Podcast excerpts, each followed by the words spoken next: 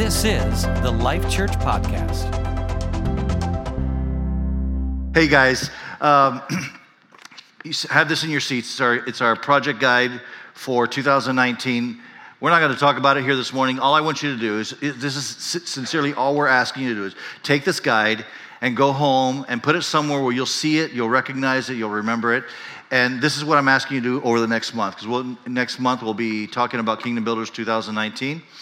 And what I would like you to do for the next basically 30 days is simply say, Lord, simple prayer, Lord, what do you want me to do? What's my part in Kingdom Builders in 2019? Okay?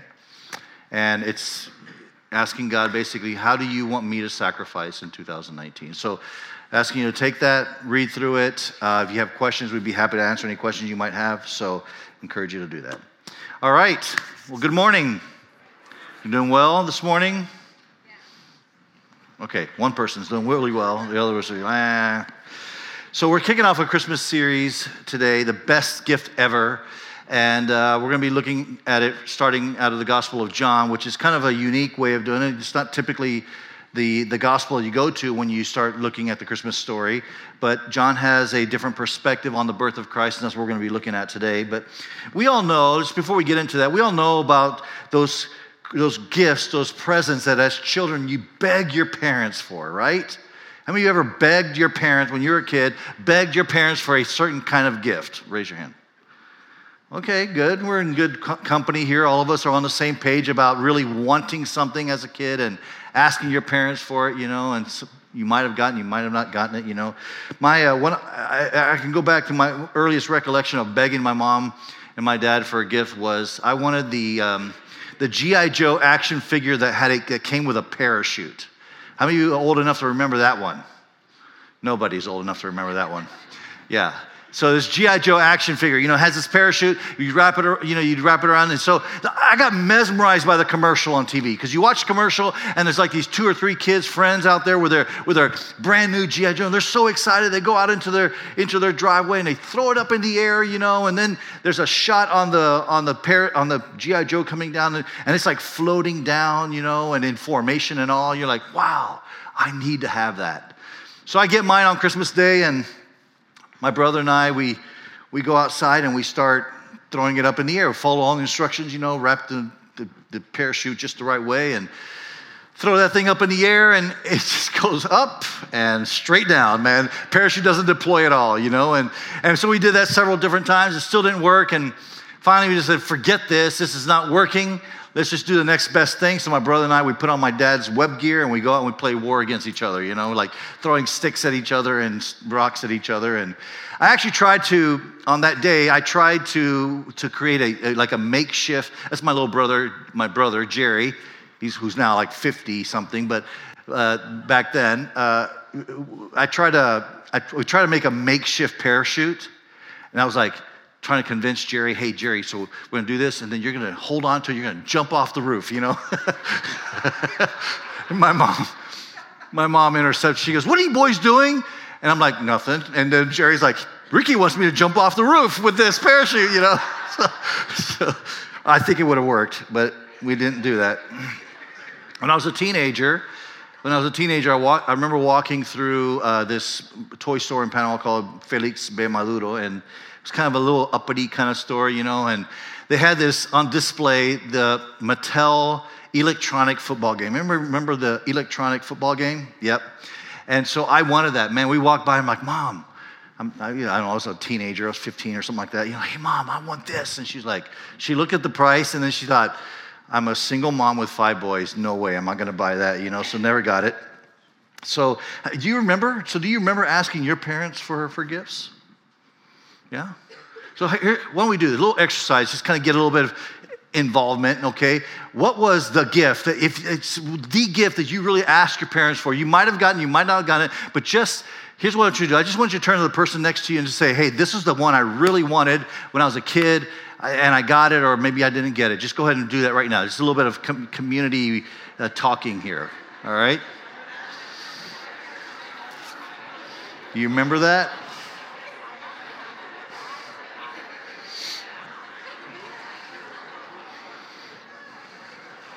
Okay.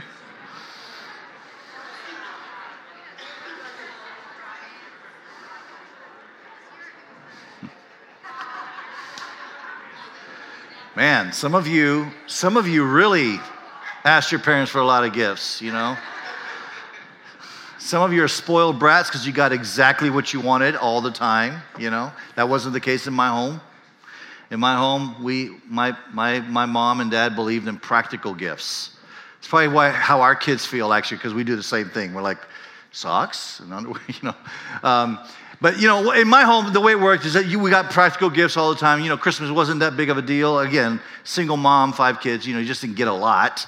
And so, but you did as a as a kid. You know, there would be that you know once or twice in your lifetime at home as a kid, you would get the gift, right? The gift. Like, like I, for me, you know, when I, I must have got my first bike when I was like three or four years old, my bicycle, you know, I couldn't reach the, the floor, so they had some training wheels on it, you know, and I rode that bike. I'm now 12 years old, I'm still riding that bike, you know, I'm like, my knees are knocking on the steering, on the, on the handlebars, you know, I, we've kind of, you know, the banana seat. So we bought, we bought a banana seat and I kind of extended the seat out and put some bars on the back so I can actually sit on this a little bit better, more comfortably, you know.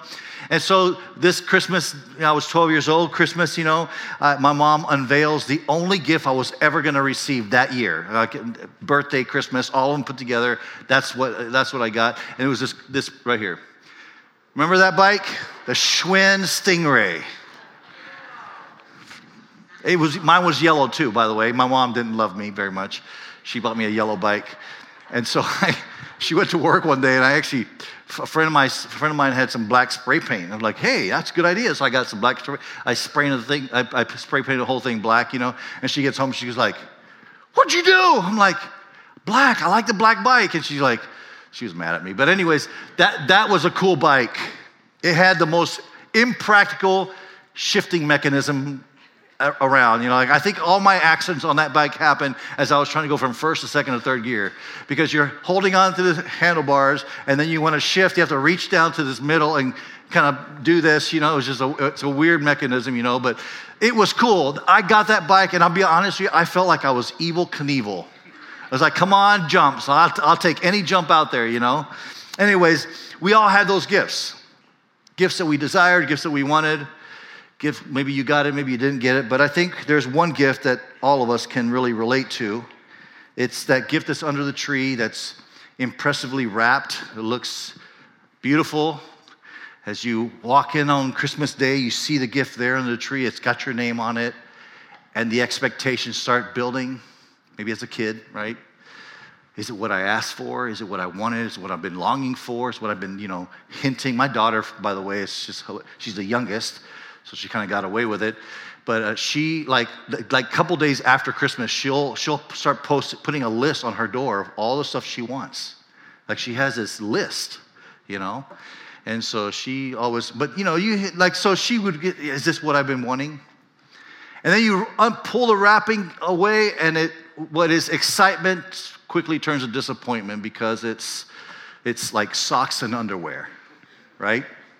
I mean, you need socks and underwear. I hope every one of you are wearing socks and underwear right now. But we all need that.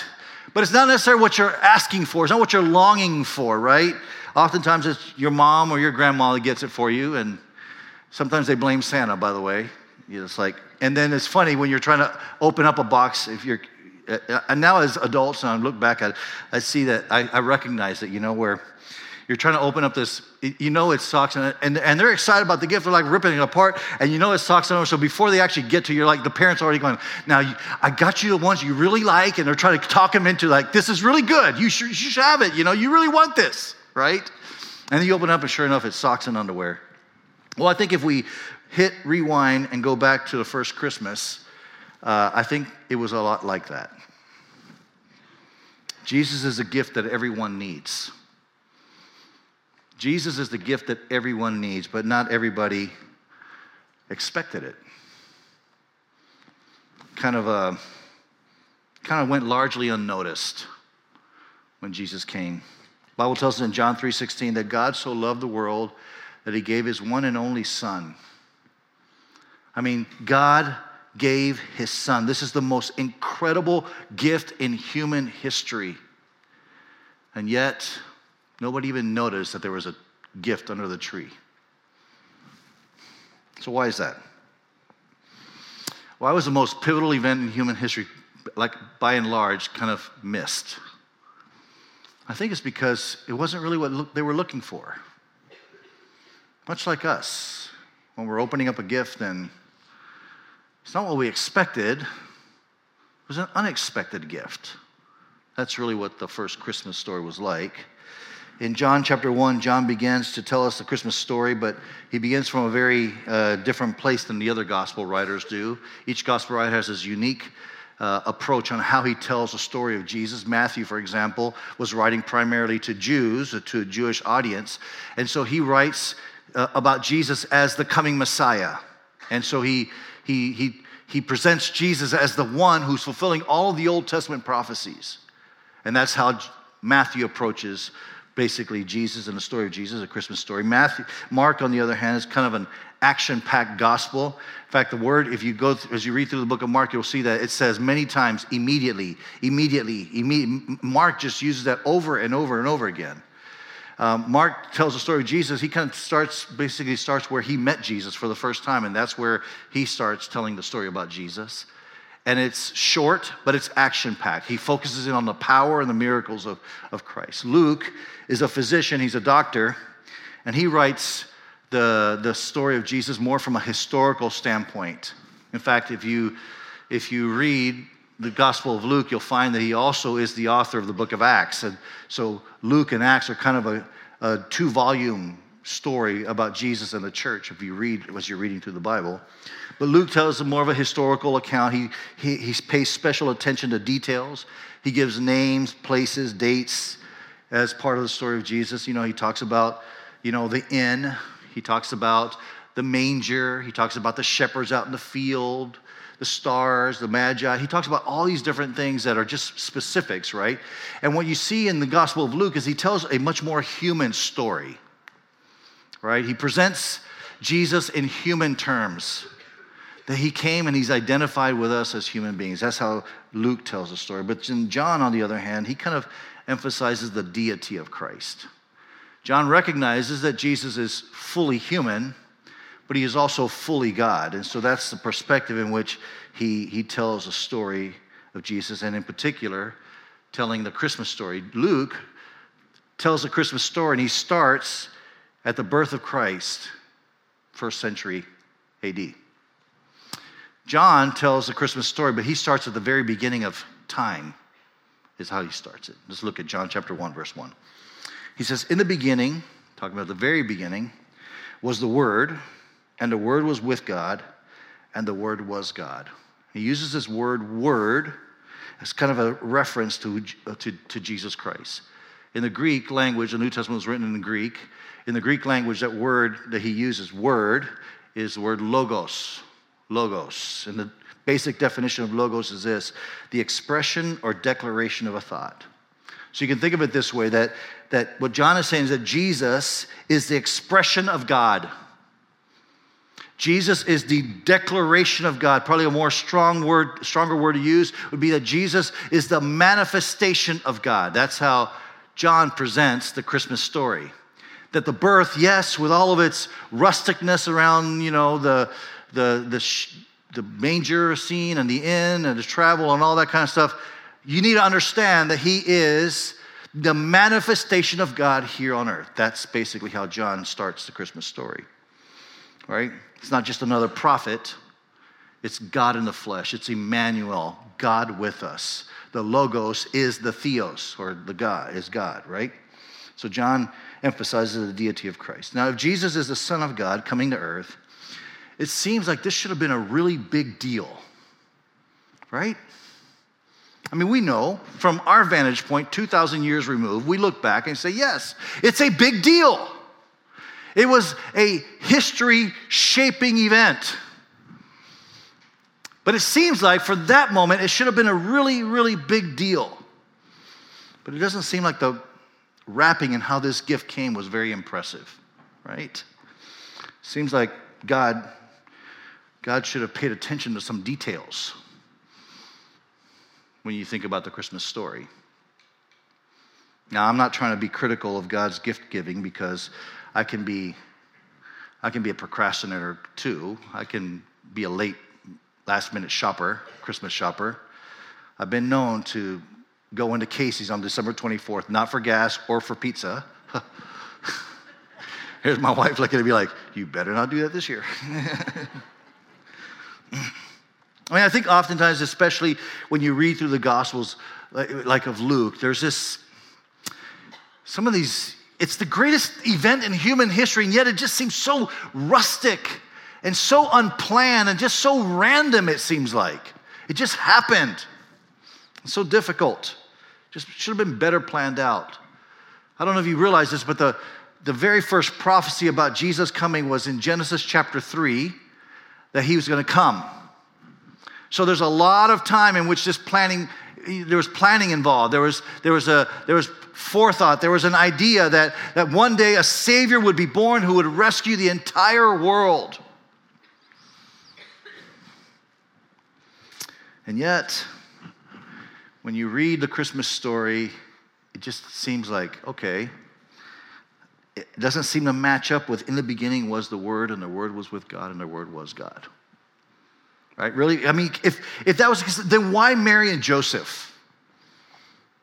I mean, if there was anybody to choose, they basically, God chose the poorest person on the face of the earth, it seems like. They were so poor that when their son was born, when their son was born, there was the Levitical law called for the, you know, buying a sacrificial lamb, a lamb that would be sacrificed for the birth of your first, firstborn male child. They were so poor that they could not afford the sacrificial lamb. They had to buy two doves instead. It's kind of ironic that they, this couple could not buy a sacrificial lamb for the Lamb of God, who was Jesus, right?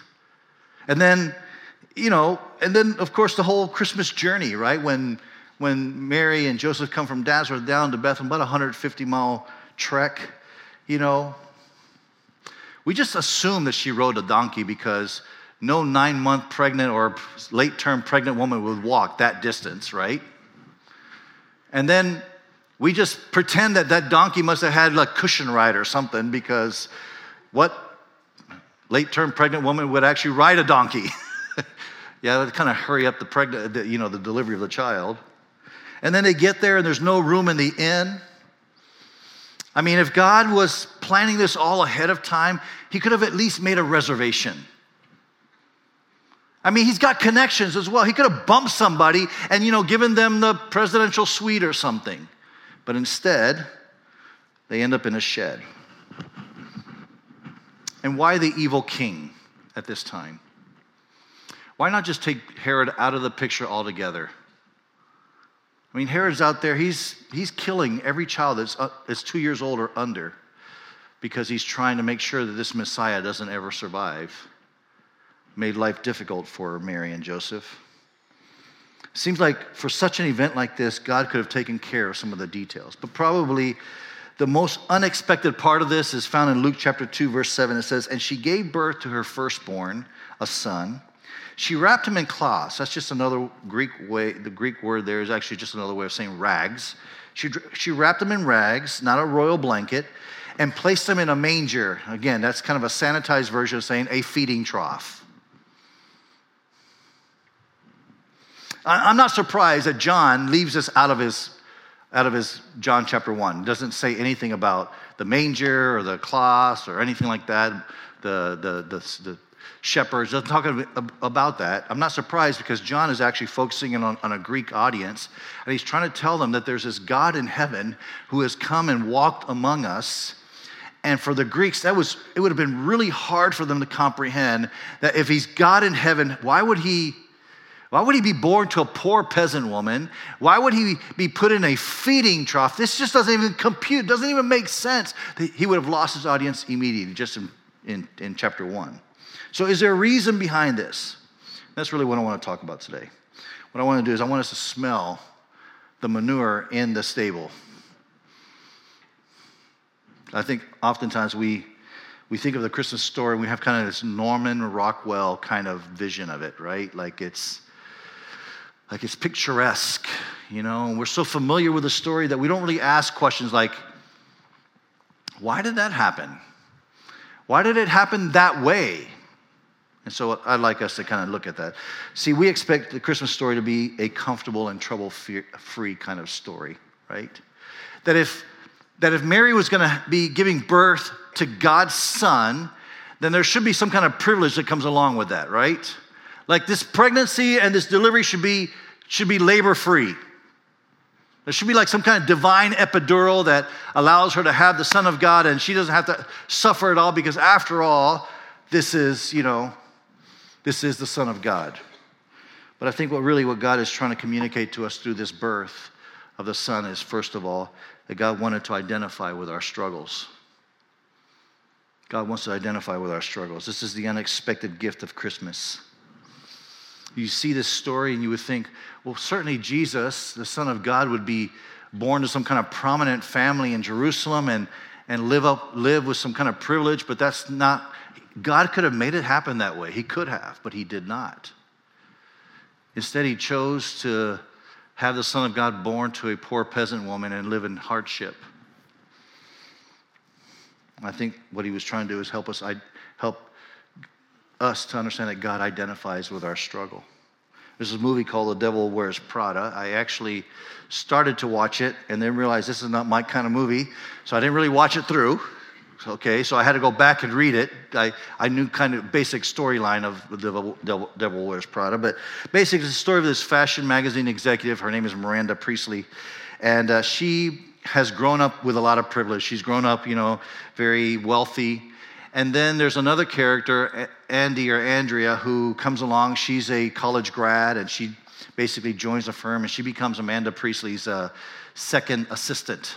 Right? She's worked hard for this position. She's worked hard to, to land this job. This is what she wanted to do. And so she's there, but there's a problem. There's a disconnect between Andy and Miranda. Miranda does, just doesn't get Andy. She doesn't have compassion for Andy. She doesn't understand why Andy is late sometimes because she's struggling and know, challenged. She doesn't understand why Andy would have relational struggles. You know, she just doesn't get all of that stuff. There's such a disconnect between the two of them. She just doesn't relate. And I think sometimes, sometimes we can think that that's how God is with us. He just doesn't get me. He doesn't understand me. He doesn't know what I'm going through. I mean, especially around the Christmas season when, yeah, it's an exciting time. It's happy times when it comes to Christmas and gifts and all that, but it's also a time in which people are reminded of a lot of things that they don't, they don't want to be reminded of struggles and challenges that they're facing. And it's easy for us to think, well, God, you, don't, you really don't understand. You may not use those words, but it's easy for us to feel like God just doesn't get it. But yes, He does. And that's the unexpected gift of Christmas is that he understands. Jesus says to you and me, I know what it's like. I know what it's like. I know what it's like and I understand poverty and financial struggle because I grew up poor. And so around the Christmas season, a lot of people get reminded of their financial struggles. And Jesus says, I know what that's like. I understand that. Jesus understands what it's like to struggle with family again, around the Christmas season, don't raise your hand, but how many of you are going to struggle with family? Yeah. You know, that uncle that you, like we have to invite them, but we don't really want to, right? Or whatever. Uncle Eddie. Eddie basically lands for all of them, you know. All of us have an Uncle Eddie. But Jesus understands that. Early on in his ministry, his family just said, hey, what are you, some, are you like all that? That all these crowds are following you? You're just a carpenter. You're just one of us. And they kind of basically disowned him early on in his ministry. Jesus understands betrayal. His closest companions turn their back on him. And so if you've been betrayed, he understands that. He understands injustice. He was treated unfairly.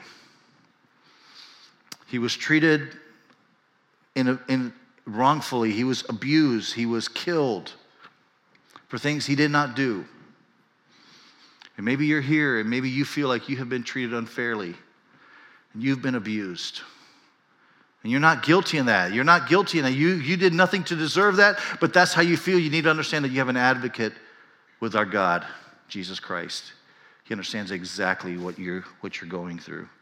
See, the beauty of the Christmas story is that Jesus Christ is God incarnate, and he's fully attached and associated with our struggles. He is God, but he totally gets you. Hebrews 4:15 kind of reminds us of that that Jesus it can sympathize with our weakness. But why why is it that he sympathizes with our weakness? The answer to that is found in verse 16. It says this, "Let us then approach the throne of grace with confidence." In other words, the fact that Jesus understands us, he knows what we've gone through. He's he, he he's walked that path as well. Gives us the confidence, the confidence to come to him in prayer and say, God, I need you. God, I need help, and I'm struggling financially. I'm struggling with this relationship. I'm struggling with these ideas. I'm struggling, God. I'm struggling, God, and I need you. And we can approach the throne room of grace with confidence so that we may receive mercy and find grace to help us in our time of need. I think another thing we think about the Christmas story is that we expect the Christmas story to be a royal extravaganza, that somehow, you know, God's going to show up in this amazing royalty and power and you know we're just going to be blown away that this this this christ coming to earth is would basically shame any presidential inauguration out there. And yet what god really wanted to show was that he wanted to set an example of humility for us to follow. So even in his birth we learn that humility is a core virtue. Jesus doesn't you know, he doesn't stand up there and say, hey, be humble. He actually shows us how to do it. All right?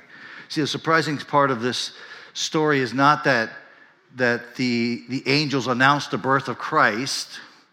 I mean, you would expect that of royalty, that angels would announce the birth of Christ. The surprising part is who they were annou- who, who the angels announced it to. They announced it to shepherds. Like if there's an economic ladder, shepherds were at the very bottom. And that's who the angels announced the birth of Christ to. What's surprising part of this Christmas story is not the miraculous virgin birth. Again, he's God, he can do anything. That's not surprising. What's surprising is who he chose to be the vessel an uneducated, unconnected, unknown little peasant girl by the name of Mary. That's the surprising part. See, God came into this world humbly as an example of how we should live. And in doing that, he basically turned the value system of this world upside down. It's not about a power and authority, it's about service through humility. And Jesus showed us the way on that. I think a great way to think about this is where Jesus was born, born in Bethlehem, there, it's about three miles from where ancient King Herod, the, the ancient palace of King Herod existed. I have a picture of, the, of King Herod's palace. Um, it was a magnificent, magnificent piece of architecture. Uh, it stood 90 feet tall. You know, it was, uh, it covered 40, the palace itself covered 45 acres of land. Now, where, where Jesus, where, where, where Mary and Joseph were living at the time, they could have walked out to a hill, looked out in the distance, and seen that palace. Okay? Just three miles away. And so here's King Herod living in this, just ignore the Spanish text. That's all, for some reason, the picture I found was all in Spanish. But uh, here's King Herod living in this magnificent palace, and three miles away, the King of Kings, Lord of Lords, Son of God, is sleeping in a manger or a feeding trough the irony of that. This is how Paul puts it in Philippians chapter 2 verse 5. This is out of the message. It says, "Think of yourselves the way Christ Jesus thought of himself. He had equal status with God. Jesus had equal status with God, but didn't think so much of himself that he had to cling to that to the advantages of that status no matter what. Not at all. When the time came, he set aside the privileges of deity and took on the status of a slave." He became human. Having become human, he stayed human. It was an incredibly humbling process. He didn't claim special privileges. Instead, he lived a selfless, obedient life and then died a selfless, obedient death. And the worst kind of death at that a crucifixion. Jesus didn't dictate how we should live, he showed us how we should live. I think that's an important message for us around the Christmas season. Because I think sometimes um, Christmas can, with all the commercialism and all that, can become like it's all about gifts, presents. It's all about me and mine. Um, as a kid, you know, is my gift better than my brother's gift? You know, is it equal and all that? You know, we just go through that whole thing in Christmas, you know. And even as adults, we can do that, right? We just do it in a more discreet way. Like, like we'll, we'll say, like I might say to my wife, hey, you know what? You don't have to buy me anything for Christmas. You don't have to get me that QLED TV I saw at Best Buy the other day. You don't have to do that, right? I read, actually, I read a survey this week that that two out of five men will buy a, two out of five, okay, will buy a gift for their wife that's really meant for them. Ladies, have you ever experienced that? Yeah? Guys, I don't want to throw you, I don't want to like blow your cover here, but that Xbox One X that you have under the tree with your wife's name on it, we know the truth. we know the truth. Yeah. Ladies, good luck at using it. Jesus came to earth serving, giving his life away as an example for how we should live. Another thing we, that we expect out of the Christmas story to, is that it's a demonstration of his, supreme, his supremacy, his power. And uh, really, what God wanted to do is he wanted to make a statement of his incredible love for you and I. The sacrificial love that comes with giving your son away, right? I mean, we see that, right? We look at the circumstances of the Christmas story, they seem a little bit redneck, they seem a little bit, you know, half done, details not really worked out. And yet, what we see in this Christmas story is a declaration of God's love for you and me. The choices that He made through all of it, it's just overwhelming as you see sacrificial love being displayed over and over again, and particularly in that He's giving His Son away for you and I. When I think of sacrificial love, I think of my mother, for example who was a mom, single mom, raising five boys. And uh, I mean, we, and you know, it'd be nice if we were like all angels, but we weren't. you know, we made a lot of mistakes, did a lot of things we shouldn't have done, made my mother's life hard. And she could have quit any time, but my mom decided that I need to stick in, stick in on this, and so she she would work two jobs. She was a secretary at Ark Oil and Gas Company, and then she'd get home from work, make food for us five boys, and and then asked me to give her a ride to her second job, which was a working at a, at a doctor's office transcribing things into Spanish. And she'd be there till midnight. She did this for several years. So when I think about my mom, I do think about this idea of sacrificial love. There's a, a, a grandparents in our in our church right now who, um, you know, despite their age, decided to adopt their grandchild. And uh, and he's still young. but they decided to adopt their grandchild just to basically give this child a, a chance in life and hope for the future. And, and that's an experience of and how we experience sacrificial love. I think of my brother and sister in law who sacrificed for the past 31 years caring for their, caring and nurturing their uh, son who has cerebral palsy. Sacrificial love. And this is really what Christmas is all about. Let's, let's, yeah, there's a lot of presents and Christmas trees. You see, we put up Christmas trees and lights and all of that.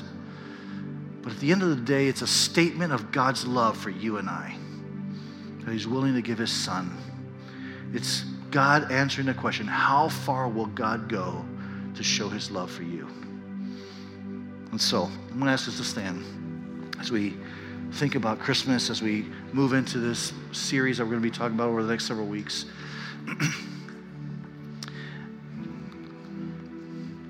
I hope you get the gifts you want. I hope that you could say on Christmas Day, This is the best gift ever. I hope you can do that. But I hope that there's a little bit of a pause before you get that gift as you're tearing apart the wrappings, how beautifully they're wrapped and all that stuff, as you're tearing it apart, that you're reminded that there was a, a day 2,000 years ago when the best gift ever was given to you and to me. And in that gift, there is an identification with your struggle and your suffering. And you can whisper a prayer. You say, God, I, I don't know how I'm going to make it through this season, but I need you, and God can hear you. In that gift, there was a demonstration of how we should live our lives. It's not about a power and authority, it's about lovingly serving other people. In that gift, we learn what it means to sacrifice for one another and to love one another. And that's my hope this Christmas season that we will learn that, we will discover that as we're opening up the gifts that we are opening up this, this Christmas. Amen? Amen. I'm going to pray with you and then Tony's going to lead us in worship. Father, I want to thank you, God, for the best gift ever, the gift of Jesus.